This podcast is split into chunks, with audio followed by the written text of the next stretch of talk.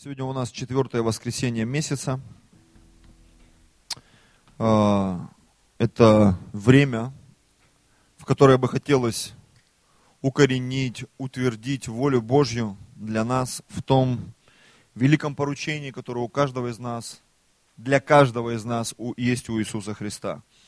О том, что церковь призвана проповедовать Евангелие, распространять Его Царство, утверждать Его господство – и быть солью этой земли и светом этому миру. И вы знаете, сегодня размышляя об этой теме, я вчера об этом думал, позавчера молился, и Бог дал мне одну очень интересную мысль. И когда я размышляю о благовестии, когда я размышляю о том призвании, которое у Бога есть для нас, я понимаю, что мы все хотим достичь чего-то хорошего. Согласитесь, каждый человек, он где-то в глубине души, иногда не в глубине, он хочет достичь чего-то хорошего. Он хочет прийти к чему-то лучшему. Но так сложилось в этой жизни из-за греха, проклятия, еще каких-то вещей, нам не удается этого достичь. И порой э, инициаторами своего несчастья являемся мы сами. Мы же сами. Потому что наша жизнь это как огромное помещение, которое состоит из разных комнат. Согласись, в твоей жизни очень много всего. И в какие-то комнаты ты заходишь очень часто. А какие-то комнаты, они закрыты. Причем на такое замочище, что ты дверь сломаешь, а, а замок останется целым. И к чему я все это говорю? К тому, что некоторые двери в нашей жизни – они закрыты даже не просто по нашему решению, а просто потому, что в нашем естестве есть одна составляющая, которую Бог же вложил в нас. И вот эта составляющая, она порой очень часто незримо управляет всеми процессами в нашей жизни. И я бы хотел, чтобы мы сегодня вот эту персону, вот эту личность, не знаю, чудище или добрую личность, мы вывели ее на свет – и как можно получше ее рассмотрели. Тема проповеди моей сегодня называется «Добрая воля». И я хочу сегодня поговорить о воле. Не о Павле воле, там, комике российском, да, а о воле, которая является составляющей нашего естества. Мы много раз уже говорили о том, что из себя представляет человек. Это триединая личность, это дух, душа и тело. И у каждой составляющей нашей личности есть тоже свои определения. Так вот, воля, она принадлежит нашей душе. Потому что воля – это наш интеллект, наше сознание, наш разум.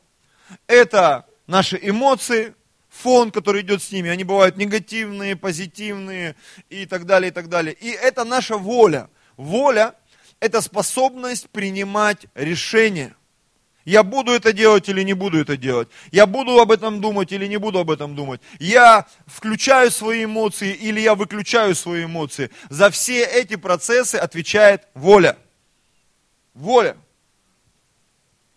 Бог создал нас по своему образу и подобию. И важной составляющей нашей души является воля, дающая нам способность делать самостоятельный выбор. О чем я сегодня хочу поговорить? Я сегодня хочу поговорить, может быть, коснуться вот этих тонких материй, которые очень сильно влияют на все наши поступки и решения. И очень часто, общаясь с человеком, ты понимаешь, что в принципе он неплохой. Он самодостаточный, самостоятельный, он дожил до каких-то лет, он уже в Москву перебрался там из какой-то глубинки там, у него уже есть там квартира арендованная, неважно, там машина, одежда, какая-то работа, он чего-то достиг, у него какое-то образование, то есть он когда-то принял решение и все это сделал. Но большинство из нас, мы недовольны той позицией, в которой мы находимся. Согласитесь? Мы понимаем, что мы могли бы достичь большего. В семье, в жизни, на работе, в сфере. И в принципе у нас ну, есть воля, у каждого из нас есть воля. Я тему назвал проповеди, да, добрая воля. Вот я бы хотел сегодня разобраться, что если внутри тебя есть воля, какая воля внутри тебя? Потому что иногда про кого-то говорят, у этого человека сила воли развита запредельно. Слышали такие выражения? Сила воли, он бросил курить, он бросил пить. Он сказал, нет, тьфу, плюнул, и все, и пошел. Сила воли запредельная.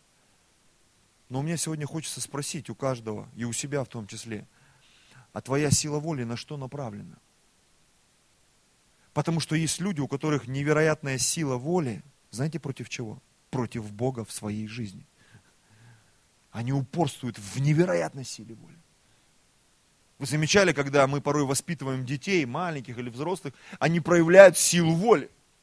Они чего-то просят, они чего-то хотят. Они чего-то добиваются, порой того, что вообще разрушает их жизнь напрочь.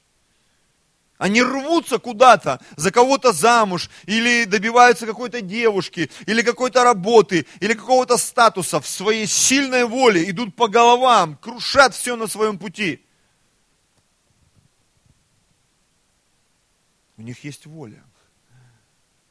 Но эта воля идет в разрез с волей Божьей. Вот я как пастор, да, э, у меня есть функции отца для церкви. Я не то, что сегодня на себя чужое одеяло натягиваю. Люди, оказавшиеся в моей церкви, я перед Богом за них отвечаю. Поэтому у меня, как знаешь, как вот тут у птиц, там у них материнский инстинкт, они на яйца высиживают, там защищают. И очень часто там э, в природе есть такие странные вещи, когда кошка там щенят воспитывает, там собака котят, и думаешь, что это такое? Это вот материнские инстинкты включаются. И думаешь, какое-то несоответствие, когда кто-то там кого-то выкормил, выходил, э, разные роды животных, и они вот берут, и думаешь, как такое может быть? А такое может быть. Если такое может быть в природе, то и у нас в жизни, когда родители порой берут чужих э, детей, и они воспитывают, и бывает лучше, чем собственные родители. И вот этот процесс воспитания порой, он бывает достаточно сложный. Почему? Потому что у каждого человека есть воля. если ты своей волей не научишься управлять, у тебя будут постоянно конфликты с Богом, с природой, со своими родителями, с братьями, сестрами. Бог нам дал волю, но наша задача научиться свою волю, которую Бог нам дал, подчинять под волю Божью. Я просто забегая вперед, знаете, как такой трейлер, анонс делаю к тому, о чем мы будем с вами сегодня говорить. Потому что в сильной воле можно противиться Богу, Его планам изо всех сил, подавлять окружающих, быть таким вселенской букой, и бунтарем. Я хочу еще раз задать вопрос себе и вам. На что ты тратишь силу своей воли? В чем распоряжении твоя воля? Потому что воля очень часто, незаметно, невидимым путем, она управляет всеми нашими решениями. Помните, как Павел говорит, что хочу делать, не делаю. А что не хочу делать, делаю. Как же так? Хотение есть, а воля диктует свои условия. Я не хотела, плюнул. Не хотела, сматерился. Не хотела, буксанул, пошел и высказал все там пастору, жене, мужу, там, родителям. Я вот смелый такой, дерзновенный. Слушай, ну ты бунтанул просто. Ты разрушил все отношения. И знаете, я сегодня размышлял, забегая вперед, опять же скажу, да, что для меня сегодня, потому что я, видимо, то ли взрослеть начинаю, не, не думаю, что стареть, но взрослеть чувствую точно начинаю. Что для меня сегодня я понимаю, сила воли, чтобы кому-то отомстить, кого-то перематерить, переговорить, это для меня ну, несерьезный уровень. Для меня сила воли, когда человек, имея потенциал, силу, уверенность, он подчиняет себя под кого-то. Он смиряет себя. Аллилуйя. Когда я в какой-то момент понимаю, что то, что говорит моя жена, это умнее, это мудрее, это актуальнее. И мне, как мужчине, нужно внутри себя подчинить свою волю и сказать, да, дорогая, твое решение, оно правильнее, поэтому мы будем делать так, как ты предложила. И это ведь тоже этому нужно учиться. Когда ты вдруг понимаешь, чье-то решение, оно важнее. Когда ты доверяешь своему пастору, своему лидеру, тебе говорят, ну не торопись, не спеши. Да что вы меня держите, да что? И ты понимаешь, твоя воля начинает там хвостом вилять, как я тут, мы смотрим одного известного собачника. И он говорит, когда собака хвостом виляет, это не всегда проявление дружелюбия. Очень часто, когда собака виляет хвостом, это проявление агрессии, очень сильного волнения. И когда ты разговариваешь с человеком, пастор, ну вот благослови меня, вот такое решение, а ты говоришь, нет, я не согласен, я бы сделал все по-другому, и смотришь, началось, хвоста нет, поэтому вот тут все проявляется. Почему? Потому что та воля, которая сидит внутри него, она начинает проявлять себя. И когда тебе присылают смс ну вот у меня вот такое решение, что ты по этому поводу думаешь? И хочется написать, ну тебе про тебя говорить или в общем? Потому что когда начинаешь говорить про человека, все, там сразу начинается проявление воли. Бесовской там, я не знаю, человеческой. Ну, я попадаю вообще, нет, братья и сестры? И ты вдруг понимаешь, что, ну я как бы в церковь вхожу, но человек ищет своего. И когда ты ему говоришь, он очень сильно напрягается. Ты не прав, пастор. Папа, мама, вы не правы. Не правы начальники, гаишники не правы. Ну как не правы? Они правы, все на камеру зафиксировано. Я там хожу, возмущаюсь. Что за дела? Вообще какие-то камеры понаставили. Чтобы ты не грешил. Чтобы ты не грешил. Потому что очень часто эти вот э, правила дорожного движения, они нарушаются. А я тебе скажу, правила дорожного движения есть ведь не, на, не только на автострадах. Они есть в жизни, в общении между мужем и женой, в общении в церкви. Почему? Я так решил встать посреди дороги и всем все перегородить. Я так решил сесть вот здесь. Я так решил вот так вот все сделать. Я вот пожарил пельмени, а все вареных хотели. Я вот майонеза налил, а все масло хотели. Но это вот моя воля. И все напрягаются. Почему? Потому что кто-то сделал так, как он захотел. И потом, Бог, почему ты меня не благословляешь? Ну, потому что ты так захотел. Я помню, один пастор сказал крутую фразу. Есть люди, которые говорят Богу, да будет воля твоя. А есть такие люди, которым Бог говорит, ладно, да будет воля твоя.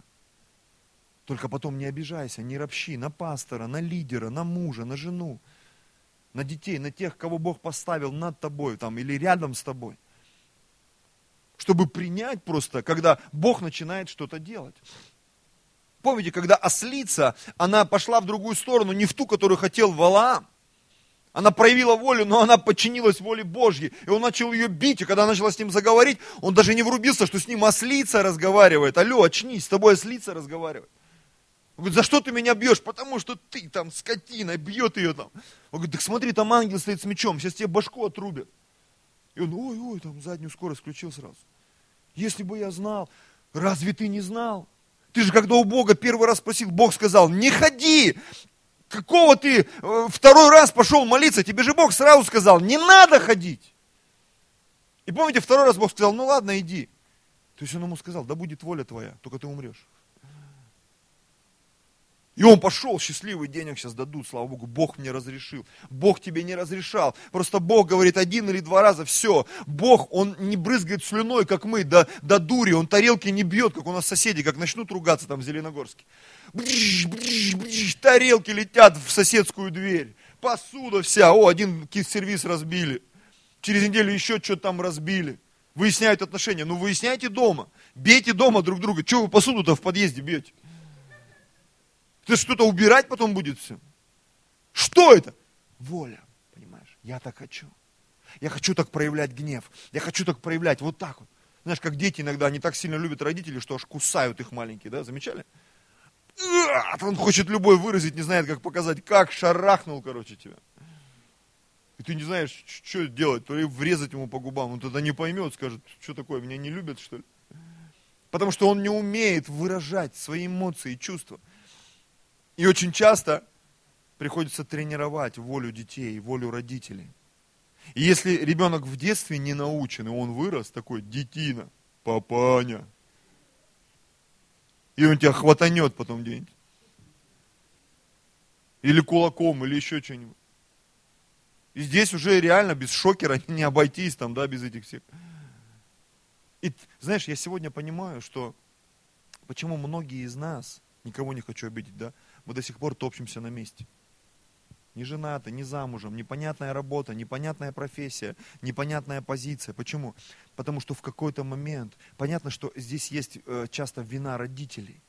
Они не научили нас быть послушными. не научили нас быть послушными. Даже в том, где мы дорогу перебегаем. Иногда по газонам прем, плюемся в, в подъездах, там, не смываем за собой там, в общественных туалетах. И ты понимаешь, люди так научены. Они не могут себя заставить быть честными, переходить дорогу на зеленый свет, а не на красный бежать, сломя голову, материть там всех, пинать в бампер. Я ролик смотрел, тетка идет какая-то, и мужик близко стоит, дяденька, к этому, ну, к пешеходному переходу, да, и она ему сумка, ну, у бабушек же сумочки. Как шарахнула ему, а Мерседес-то он такой, и у него подушка туш, сработала от бабушкиной сумки. Мораль. Не подъезжай близко к пешеходному переходу. Три метра расстояния нужно. И мы такие недовольны. Жизнь несправедливая штука. Вообще непонятно что. Слушай, ну ты сам выбрал такую жизнь. Матфея, 21 глава. Надо переходить уже к Писанию, чувствую, да? Хватит уже иллюстраций. 21 глава, 28 стих. А как вам кажется? У одного человека было два сына. И он, подойдя к первому, сказал, сын, пойди сегодня работай в, виноградник, в винограднике моем. Но он сказал в ответ, не хочу. А после, раскаявшись, пошел. Подойдя к другому, он сказал тоже. Этот сказал в ответ, иду, государь мой. Батя аж государь там. Руку поцеловал, там, ботиночки шлифанул. И не пошел. Вот прикол, да? Даже в таком лицемерии проявляется своя воля. Да-да, все нормально, мы с тобой. Фу, козел, наконец-то он ушел. Фу, слава Богу. Халилуя. Задостал уже всех. Который из двух исполнил волю отца? Говорят ему, первый, который бунтовал, буксовал. Но потом что произошло? Он смирился. Он покаялся. Он сказал, нет, твоя воля да будет. Я сделаю, как меня просили. Да, бывает, иногда мы ломаем. И знаешь, это говорит о том, что человек, о чем говорит это для меня, что человек, он не согласен с тем, что происходит внутри него. Он переступает через боль, через негатив. Он идет и делает то, что его просят, то, что просит его Бог. Потому что Бог нас вообще-то попросил всех проповедовать. Поэтому я говорю, может, о мелких вещах, но эти мелкие вещи влияют на наши глобальные решения, братья и сестры. И вот Иисус говорит ему, истинно, истинно говорю вам, что мытари и блудницы вперед вас идут в Царствие Божье. Почему? Потому что мытари и блудницы при Иисусе, они каялись и шли и проповедовали. Аминь. Потому что люди порой, попадая там в церковь, через реабилитационный центр, через что-то, они проходят такую кухню, варку, жарку, и там уже врачи на них крест поставили, родители крест поставили, там все на них крест поставили, и Бог на них свой крест поставил. Только у Бога крест животворящий. Вот что крест животворящий делает. И эти люди вдруг из последних становятся первыми. Почему? Потому что они свою волю подчинили под волю Божью. И раньше их воля была подчинена наркотикам, алкоголю, прихотям, каким-то непонятным вещам. И потом они встретились с Богом и полетели как ракета, обогнав всех и вся на своем пути. Почему? Потому что так было всегда. И две тысячи лет назад было так же. А у меня там родословие, а у меня там то, у меня это. Ну ты бунтарь. Тебе нужно вот этот буксометр внутри отключить, на минимум его поставить. Потому что вот этот буксометр, он многим из нас, он мешает. Ты говоришь на броне, ты намекаешь на броне, ты уже через юмор, через шутки, на броне. Думаешь, да что ж такое? Ну ты уже взрослый, тебе 40 лет, ну не бить же тебя ремнем, ну ты не поймешь, обидишься, огорчишься. Кулаком тоже грех человека бить. Ну как еще объяснить? Не делай так, не делай так, все равно делает. Или наоборот, делай это, вот не делает ни в какую. Нет доброй воли у многих из нас, братья и сестры. Нет доброй воли. Мы отмазываем, что ты от меня хочешь, ты на себя посмотри. Да ты такой, слушай, ну Бог поставил меня пастором, Бог поставил меня твоим, там, не знаю, отцом, родителем, э, лидером, над кем-то кого-то кто-то поставил. Бог поставил. И если ты, написано, мы все должны научиться подчиняться. Мы должны разбираться со своей волей. И когда этого не происходит, в семье, в жизни, конфликты в прославлении, когда этот там полетел, этот там исповедует еще что-то. Грызня, возня. Я видел это и в крупных церквях, и в нашей стране. Вот это вот грызня в прославлении, грызня в служении. Почему? Потому что каждый на своем коне. Что ты мне? Ты мне не указ. Поскакал, короче. И потом думаешь, что служение не развивается? Где молодежь? Где новые хиты? Что происходит вообще? Где у нас евангелизационное служение? Что с попечительством? Потому что у каждого свое кино, свой огород. Понимаете? И мы буксуем, буксуем, буксуем, буксуем. Ничего не происходит. Наверное, пастор виноват. Наверное, обстоятельства виноваты. Наверное, Господь что-то там недоблагословил. Что-то там, что-то не то. Да нет, просто хватит буксовать. И все, все сразу начнет работать. В семье, в жизни. Все сразу заладится. Аминь. Помните, я рассказывал вам историю про одного известного евангелиста Карла Густава? Когда они ехали там по Швеции, и там в Швеции строгие правила дорожного движения. И говорит, мой маленький сын, он стоял там сзади где-то держался, он говорит, сынок, сядь, сядь, сядь, сядь. И он сел, пристегнулся, насупился. И через пару минут выдал, папа, я сел, но знай, в духе я стою. И вот таких седунов у нас в каждой церкви, они сидят, и даже иногда просто ты смотришь, вот как пастор, проповедник, и ты сразу понимаешь, кто стоит сейчас в зале. Или кто вот так вообще к тебе. У нас Бося, когда обижается кролик, он сразу поворачивается – а у него глаза-то вот здесь. То есть он все равно видит. Мы не видим, а он видит. Он тебе как бы спиной, но он все видит, он контролирует. Он видит, как тебе плохо из-за того, что он отвернулся. Ну что, давайте в мой любимый псалом. Псалом номер один. Блажен муж, счастлив, кто не ходит на совет нечестивых, кто не стоит на пути грешных и не сидит в собрании развратителей. Чем же занимается этот замечательный человек? Второй стих. В законе Господа воля его. Оказывается, его воля в законе Господа. Представь себе. А не просто такой красавчик, вау, там. Просто все просто. Его воля в законе Господа и о законе Его. А как часто Его воля в законе Господа? По воскресеньям, утром? По субботам, там, в день зарплаты? Господь, воля Твоя, да будет царство Твое, да придет. Аминь, Господь. Аллилуйя. Знаете, как когда покупаешь, там деньгами все натирают твоими так и хочется сказать, только вот моими не натирайте, они благословенно, не так вам счастье принесут. И о законе его размышляет он день и ночь. Смотрите, и будет он как дерево, посаженное при потоках вод, которое, смотрите, сейчас немножко пройдусь, еще болезненней будет, так приготовьтесь, чтобы все нам проскочить, которое приносит плод свой во время свое. Вот мне нравится его воля в законе Господа – и из этого вытекает, что он приносит плод свой, который он должен приносить во время свое. Вот всякий раз, когда я приезжаю на служение, уже на протяжении, наверное, года или двух лет, вот сюда именно, я раньше не замечал, сейчас замечаю, да, и захожу в зал, и почему-то уже идет прославление, ты оглядываешься, в зале 10 человек, ну 15 от всего. И я так думаю, ну я, ладно, если бы служение было в 6 утра, еще можно понять людей. Служение в 12.30. Вот хоть убейте, вот обижайтесь, нет, тут не могу я понять, почему мы приходим в час, во второй час люди приходят, что-то там, служение в 12.30 начинается, я не могу понять, в чем проблема. Не могу понять, все равно, врубиться, вот не могу и все. Может, я такой, что вот я первенец, там, где-то максималист в чем-то, может быть, Бог да меня в этом. Вот не могу я врубиться. Вот все, что мне приходит на память, точность, вежливость королей. Аллилуйя. В 20 минут иногда приходишь, двери закрыты почему-то у прославления. В 20 двери должны быть открыты уже. Люди должны проходить и садиться.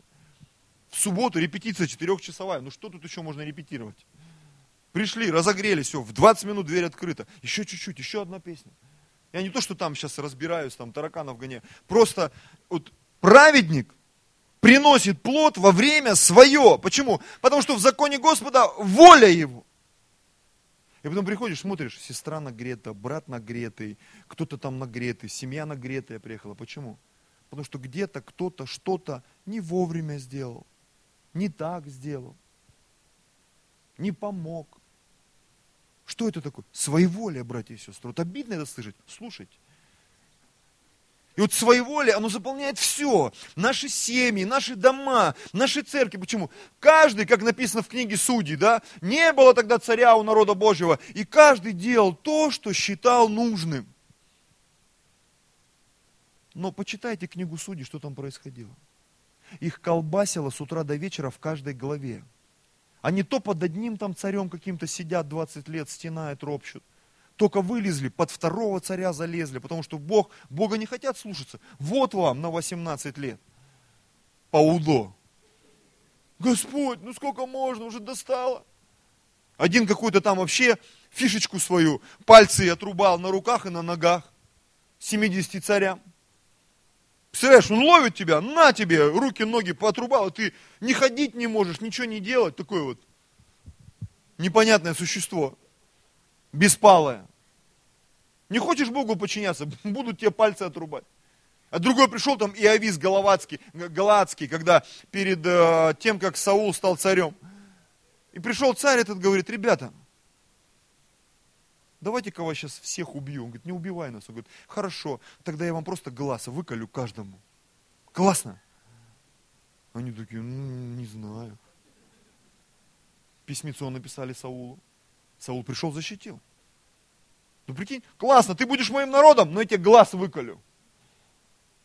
И когда вот у нас начинаются вот эти вот какие-то, у каждого что-то свое кино какое-то. А я вот так хочу, а я вот это хочу, а я это хочу. Знаете, я потом как отец, как муж, я понял, что у каждого из нас своя воля, и мы должны научиться договариваться. И с женой, и с детьми. Находить какие-то компромиссы. Но все равно мы должны находить какое-то решение – Потому что когда решение не находится, в семье раздрайв, в церкви раздрайв, в служении раздрайв. Хочу хожу, хочу не хожу, хочу жертвую, хочу не жертвую, хочу молюсь, хочу не молюсь, хочу пощусь, хочу не пощусь. И вот эта вот басня Крылова, она давлеет над церковью, над семьей, лебедь, рак и щука. Каждый куда-то в свое поле, в свой огород, в свой омут тянет. Ничего не происходит, годами. Никто не спасается, никто не исцеляется. Описание говорит, пойдут ли двое, не сговорившись. А у нас же у каждого своя воля. И мы страдаем из этого. Невероятно страдаем. Праведник, он будет как дерево, посаженное при потоках вод, которое приносит плод свой во время свое, лист которого не вянет, во всем, что он не делает, успеет. Слава Богу за праведников, братья и сестры. Слава Богу за них. Следующее, о чем я хотел сказать, это об Иисусе. Иисус как, как иллюстрация. Иисус починил свою волю Отцу. И когда ему было 12 лет, когда родители потеряли его, нашли его, и сказали, что ты сделал с нами, чада? А он в детской искренности, не в бунте. Это не был бунт. Если вы внимательно почитаете, вы поймете. Это не был бунт. Он не сбежал из дома, он не был беспризорником. Просто он настолько был посвященным, что в 12 лет до него дошло. И он, знаете, вот по детской вере, иногда люди что-то делают, тут новообращенные в церкви. И я понимаю, их не надо ругать. Почему? Потому что они делают это с детской искренностью.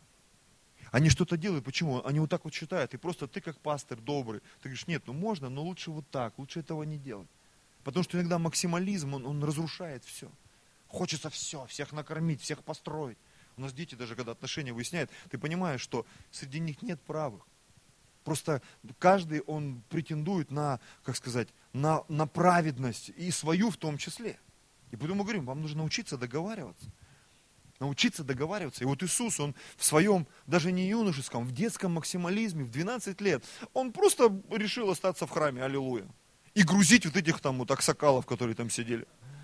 И когда родители его нашли, написано, нашли его сидящим среди старейшин, спрашивающим их, выслушивающим, и старейшины были в шоке, говорят, это что за детеныш? Откуда он взялся? Говорит, это наш, пошли, сынок, домой. И он говорит, мама с папой, а вы разве не знали, что мне должно быть в том, что принадлежит отцу моему? То есть он уже тогда, его воля настолько была подчинена. Но что произошло после этого? Они его забрали, и написано, он пошел с ними и был у них в послушании. Когда твоя воля настроена на правильный лад, тебе легко подчиняться. У тебя сильная воля. Ты можешь сам вести за собой людей. Но знаете, для меня перфект сегодня в откровении, в контексте этой проповеди, когда ты можешь подчиняться и идти за кем-то. Потому что очень часто лидеры, они способны идти, не только вести и устраивать бунты, но и идти. Знаете, я заметил, вот есть Моисеи, а есть Кореи. Моисеи, они способны вести народ, хотя даже не хотят этого. Помните, когда Бог Моисея призывал, он там отмазывался? Нет, но Бог видел его лидерские качества. А есть такие, как Корей. Очень часто эти люди, у них очень сильная сила воли. И они тоже способны за собой вести людей, но у них дух другой, бунтарский. Такой Емельян Пугачев, Корей. Он на бунт поднял, а что дальше? Не знаю. Он церковь отколол, там что-то там наколол дров. А что дальше? Не знаю. Потому что, чтобы двигаться дальше, ты должен быть кому-то подчинен. Потому что лидер, который ведет за собой людей, он подчинен Христу.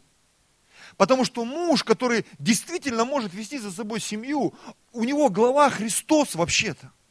И когда для мужа глава Христос, и его воля подчинена Христу, воле Божьей, ему очень легко вести за собой семью. Очень легко.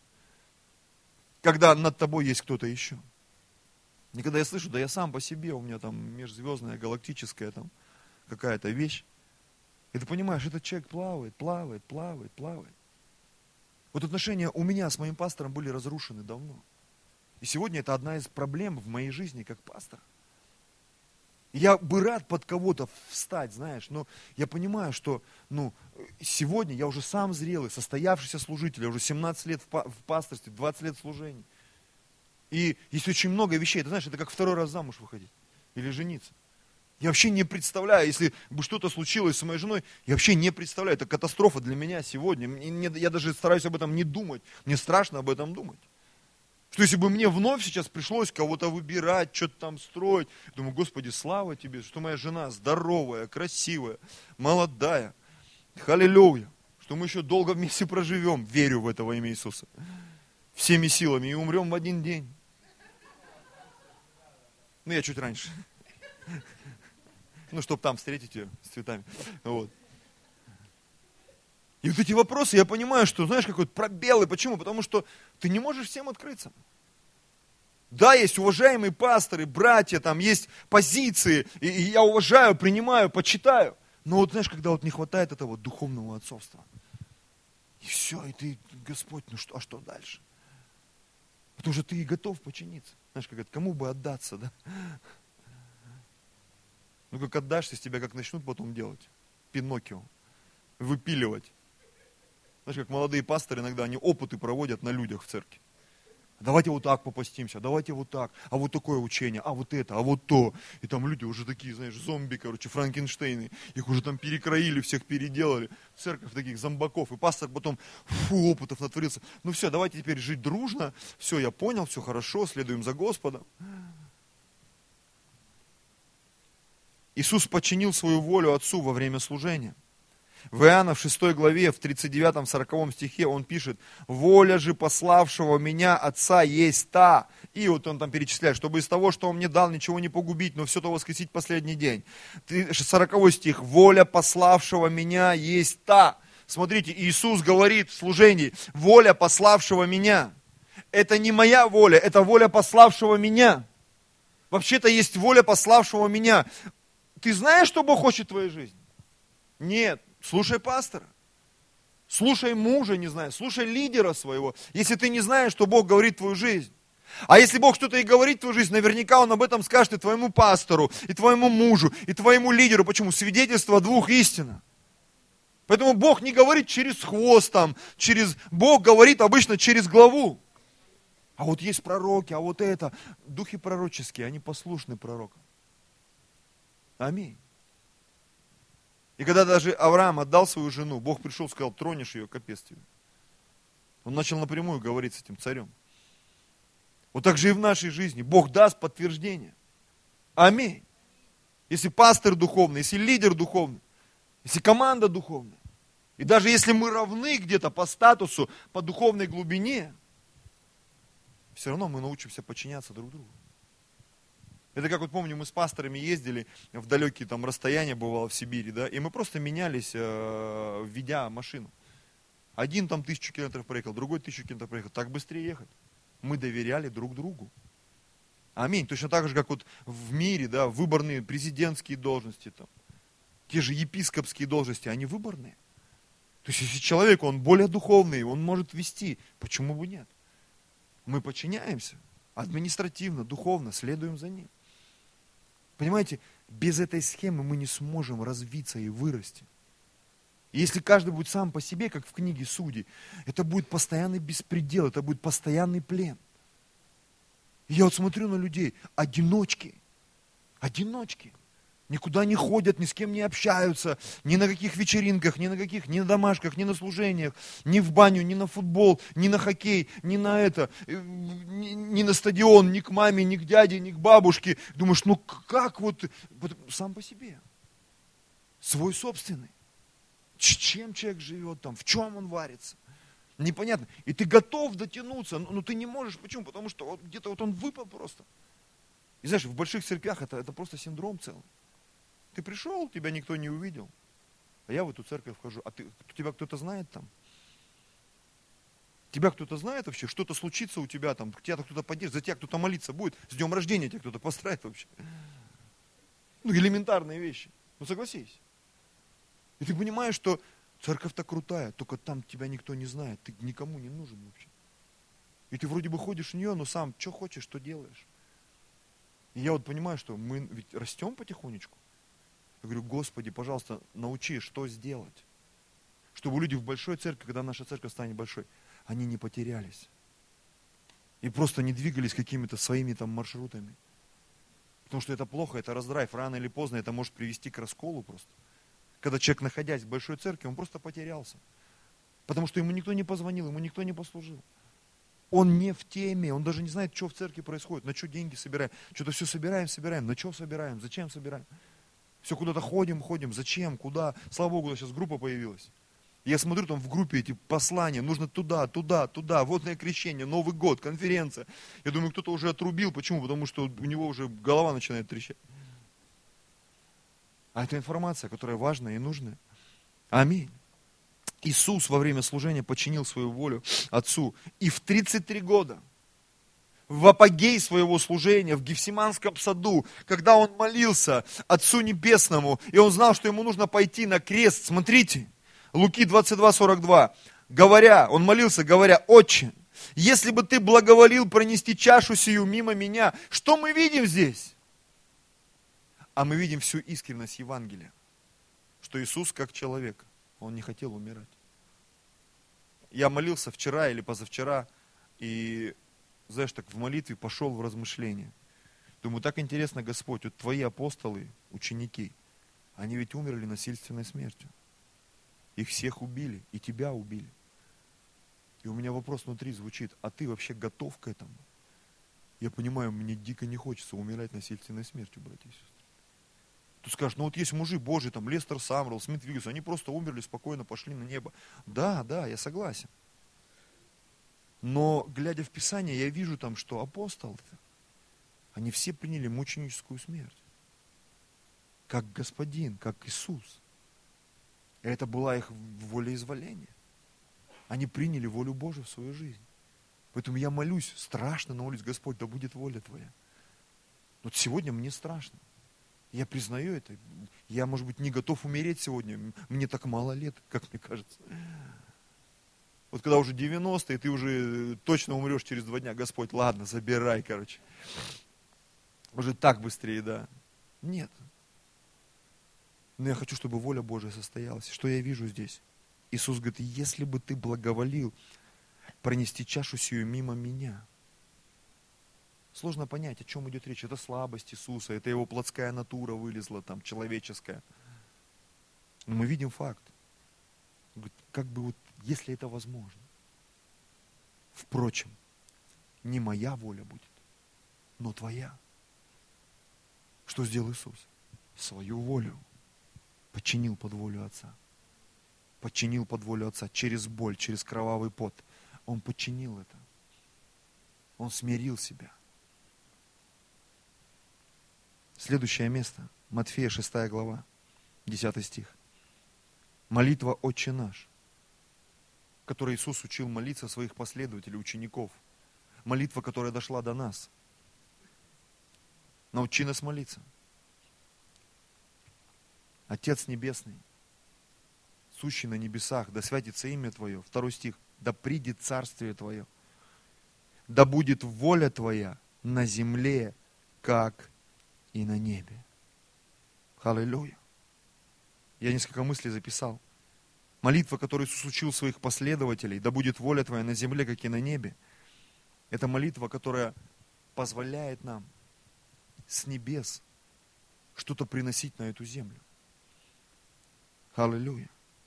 Небеса подчинены воле Отца, а земля нет. И там, где это происходит, где воля Отца Небесного, она опускается на землю, туда приходит атмосфера Божья.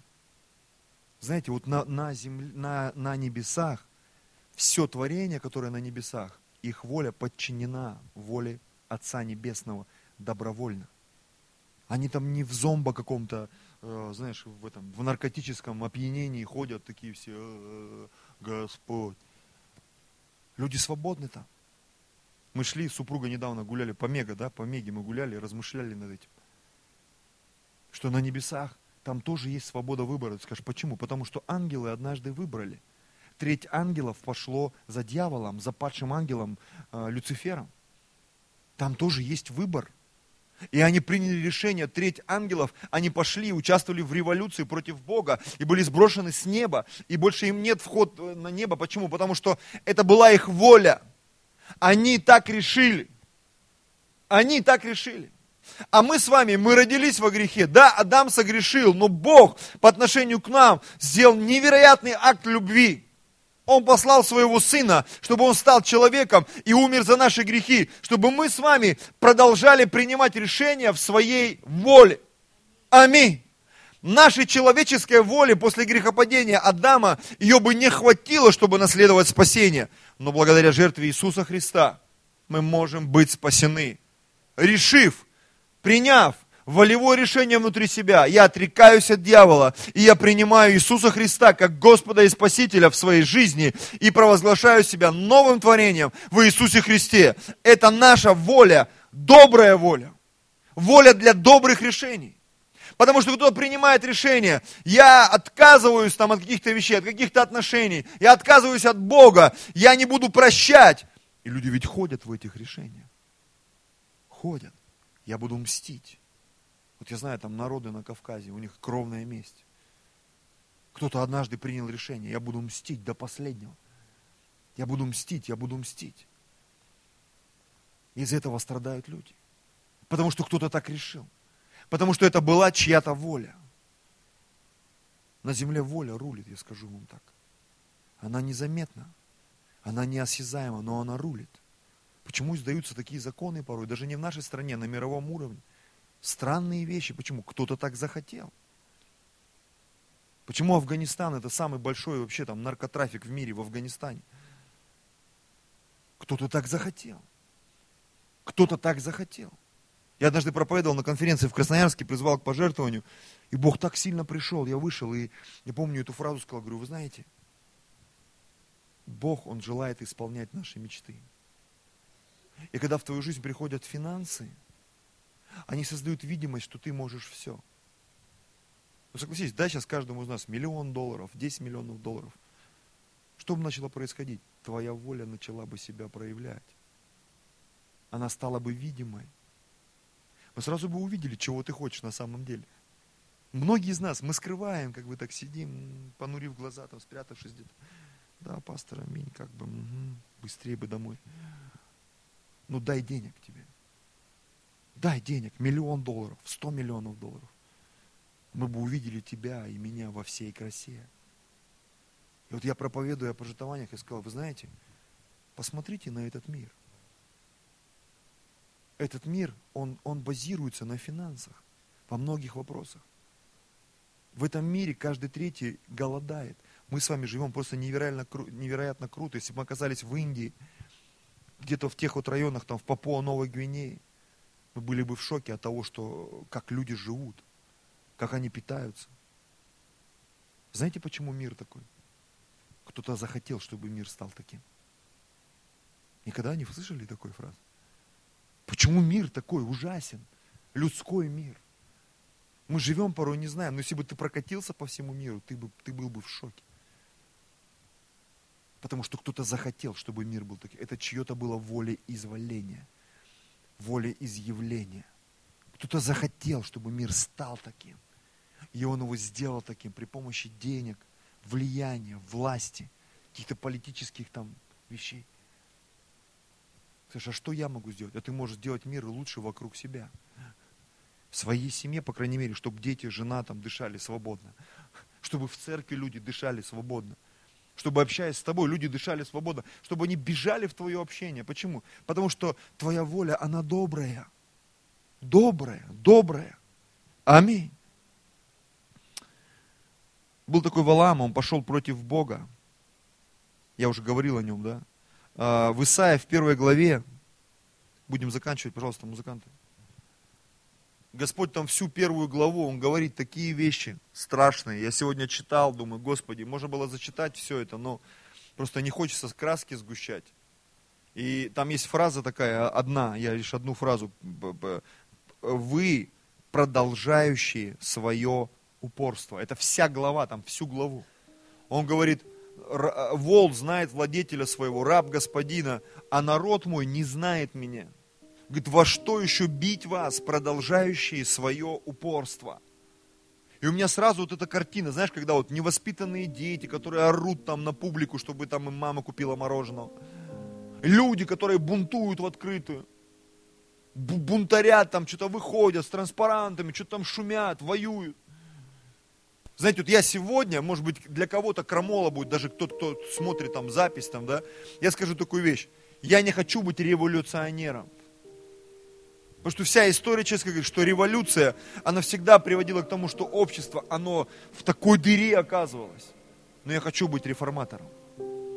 Я хочу быть реформатором. Реформация принесла невероятные вещи даже в церковь, которая отступила от Бога. И, конечно же, в общество. А революция – это всегда переворот, это всегда кровь, это всегда разруха. Вот у нас один уехал там дяденька, богатый. Его спросили, а если вот известный оппозиционер стал бы там президентом? Говорит, ну это был бы замес лет на 5 на 10, смена власти, кровопролитие. Это такая чистка была бы. Может быть, как при Сталине бы даже. Не убивали бы людей, но гнобили бы. Я так сидел, слушал, размышлял. Ну, не думаю, что он врет. Он разбирается в политических вопросах. Я думаю, зачем менять президента? Все эти перестановки, это же будет под каждый под себя будет. Я вот сам принимал церковь, будучи пастором, потом передавал церковь другому пастору. И когда я прошел через что-то, когда церковь рвала, люди там ездили, кто жаловался пастору, кто что-то там делал, а вот мы не согласны, а он так, а он это там. И я старался любить людей, там, двигаться. И все равно церковь рвало. И когда я сам уезжал, передавая церковь, и такая же возня началась, я себе решил, я не буду себя вести, как вели по отношению ко мне. Я его поддерживал, этого пастора, всячески. Да, там, возможно, были какие-то решения, с которыми я не был согласен, но я понимал, он пастор, ему тяжело, он сел за руль, ему нужно руководить, нужно там добиться доверия людей и все такое. И там вот не так, вот так, это было, вот при том пасторе были лучше там или хуже, знаешь. И это всегда будет у людей так. А вот тот муж был такой, а этот вот такой. А у тебя было пять мужей, последний тебя вообще не муж. А это вот то, в Библии написано, не говори, там в э, Экклесиасте написано. От чего это э, э, прошлые времена были лучше, чем теперешние там, или сегодняшние? Потому что не от большого ума ты это говоришь. И ты понимаешь, что вот это вот слово воля, воля, воля, воля, проявление воли, оно незаметно, но так влияет на всю нашу жизнь, братья и сестры, на то, что мы делаем, как мы служим, как мы проповедуем. И ты иногда, ты понимаешь, человек не дает тебе повода даже, ну, чтобы как-то ему предъявлять там что-то, да? Но ты понимаешь, внутри, внутри вот это сидит. Вот. Он даже сам порой не может объяснить, почему он делает не так, как надо. Как должно, как хотелось бы. Муж там бунтует, жена бунтует, дети бунтуют. 1 Петра, 5 глава, 6 стих. Также и младшие. Повинуйтесь пастырям, все же, подчинившись друг другу, облекитесь смиренно мудре. Все же, подчинившись друг другу. 1 Петра, 5 глава, 5 стих. Облекитесь смиренно мудрием. Почему? Зачем мы должны это сделать, братья и сестры? Потому что Бог гордым противится, а смиренным дает благодать. Итак, смиритесь под крепкую руку Божью и вознесет вас в свое время. В Иакова 4 главе написано то же самое. Смиритесь пред Господом и вознесет вас. Мучимся смиряться пред Господом. Смиряться пред Господом. Знаешь, очень часто на расслабоне идешь, там фантик выкинул, куда-то там плюнул не туда, по газону где-то прошел. Ты раз понимаешь, ну ты же мог пройти там вот, ну 5 метров по асфальту. Ты мог дойти до мусорки, выбросить этот фантик. Ты дверь открываешь, прешь иногда буром, да, ну открывай дверь и пропусти даму там, не знаю, почему нет-то. В метро там место уступи. Ведь это внутри нас идет. Я говорю, может быть, и себя, может, это тебя не касается. У нас много же святых в церкви людей. Я с этим борюсь, я понимаю, вот эта воля, которая внутри меня. Она говорит, да ладно, не парься. Постоит. И там бабушка с тубусом, там, в выжигателях таких там, в сетках каких-то там. И она прям на тебя уже. Ты уже там делаешь вид, что ты спишь там, да? Из последних сил. Уже даже спать не хочется, да, все равно. Римлянам 12 глава, 2 стих. Не сообразуясь с веком сим, но преобразуясь, преобразуйтесь обновлением ума вашего, чтобы вам познавать, что есть воля Божья, благая, угодная, совершенная. Век, он диктует свои условия. Мы недавно разговаривали с, с кем-то, я слышал это, просто в очередной раз от кого-то услышал, и у меня это обновилось, что за рубежом, в Европе в частности, дети могут написать заявление на родителей.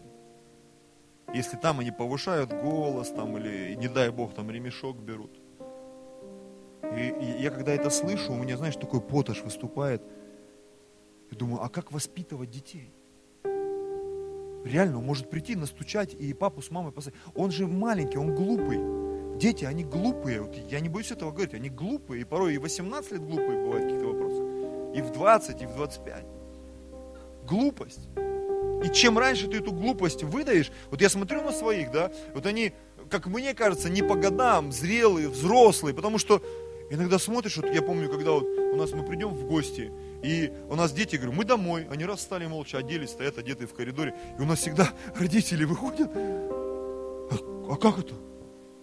а, а, а как это они у вас так одеваются? Я говорю, ну просто научены. Команды знают. И я смотрю, как это им помогает. Как они чистоплотные, чистят зубы, их не надо гнать там, иди зубы чисти, иди там это делай. Встал, помылся, там, почистил зубы, убрался, заправил постель. И ты понимаешь, что это? Мы научили их, чтобы их воля – а она, ну, как сказать, они могли включать себя в правильные вещи. И делать правильные вещи в правильное время. Что это? Я сегодня понимаю, это праведность. Мы, как родители, мы привили им состояние праведности, может быть, человеческой, но вот эта человеческая праведность, она поможет им войти в праведность Божью. Почему? Потому что когда ты, как, давайте, я пропустил одно место, да, здесь написано, вот, э, это 1 Фессалоникийцам 4.8. Итак, непокорный, непокорен не человеку, но Богу. Непокорный, непокорен не человеку, но Богу. Если ты от родителей получил эту покорность, тебе легко понимать, что Бог от тебя хочет. Понятно, что где-то это перебор, где-то родители деспоты, они заставляют там что-то делать. Ну, даже говорят, тут на Востоке, там, азиаты и так далее. Ну извините, что я слышу о, о женах там азиатских, что это, это просто... Они могут все. Готовить, убирать там, все на свете. Такие мужчины, извините, на Востоке, они там и танцуют, и пляшут, и готовят, и руководят. И там про испанских мужчин тоже, что они такие внимательные там. То есть в каждой стране, в каждой культуре есть вещи, над которыми поработали. Что-то хорошее что-то плохое. И когда мы попадаем в руку Божью, если внутри тебя нет этого задела, и твоя воля, она не добрая, а злая – ты будешь постоянно находиться под давлением. Я не хочу этого. Психовать там, стены кулаками бить там, гонять там, материться, бросать жену с детьми там, еще что-то делать. И ты понимаешь, хочется сказать иногда, у тебя все дома вообще, ты что творишь? И ты понимаешь, просто воля, она в таком раздрайве у него. Есть в притчах там одно место написано, человек, не владеющий духом своим, что город без стен – он не контролирует, что происходит. Он, там Кинг-Конг нему постоянно какой-то. Халк, Халк, вот сейчас очень популярная личность. Халк из него вылез и все. Человек в зеленке какой-то непонятный. Лечит, а не помогает. Последнее место будем молиться. 1 Коринфянам 9:16. Ибо если я благовествую, то нечем мне хвалиться Потому что это необходимая обязанность моя, и горе мне, если не благовествую. Смотрите, ибо если делаю это добровольно, то буду иметь награду. А если не добровольно, то исполняю только веренное мне служение. И последнее, что я хочу сказать, просто задайся целью, что я в своей жизни делаю добровольно, а что нет. Если я свою волю настраиваю, я добровольно там готовлю, заправляю постель, там, не знаю, помогаю кому-то, веду домашнюю группу, служу, хожу на работу. Это значит, твоя воля, она в порядке. Часто я не согласен, я не хочу. Если ты не согласен, развивайся. Развивай образование, качай дух, молись, выходи на новый уровень веры, на новый уровень посвящения. Не будет все плохо постоянно. Почему? Бог тебя однажды выведет, если ты смиришься под крепкую руку Божью. Аминь. Знаешь, я смирялся пять лет, где-то что-то сам делал. Сегодня я понимаю, поднимается команда, поднимаются люди, смелые, ревностные, какие-то вещи делают лучше меня уже. И я понимаю, что происходит, потому что я свою волю подчинил под волю Божью, и я вижу, как люди рядом со мной, они делают подобные вещи, и меня это невероятно радует, братья и сестры. Невероятно радует что церковь, она уже не просто толпа, а церковь превращается в народ, где каждый уже делает какое-то дело. Аллилуйя. Уже спасает людей, ведет домашнюю группу, какую-то административную работу, прославление, дома там какие-то, евангелизации, что-то происходит. Может быть спонтанно еще и импульсивно, но это происходит. Люди где-то вот запускают, запускают вот это состояние доброй воли в своей жизни. И ты смотришь, церковь улучшается. Где-то качественно, где-то количественно. Мы начинаем наслаждаться. Вот сегодня я наслаждаюсь семьей дети с каждым разом все лучше и лучше. Они уже взрослее, опытнее. Я уже их беру с собой. Везде, куда можно их взять. И мне уже не скучно, понимаете? Даже если никто со мной не пошел, нас уже трое как минимум. Три мужичка. Нас куда-то зовут, а сколько народу будет? Я говорю, ну трое точно, плюс три сразу. Просто Николаевы приехали, плюс три. Ну, если это не баня, то там плюс четыре. А если семья, плюс пять. Мы пришли уже плюс 5. А в маленькой церкви плюс 5, извините, это уже круто. Два-три раза по плюс 5, и ты уже в шоколаде думаешь, ого. 15 человек, это уже серьезный пикник. Мы вчера в баню пришли, 26, там, я говорю, это тетя, у нее глаза такие. Я говорю, вот 6 это бесплатно, а за 20 доплатить надо будет. Аминь. Давайте склоним голову. Драгоценный Господь,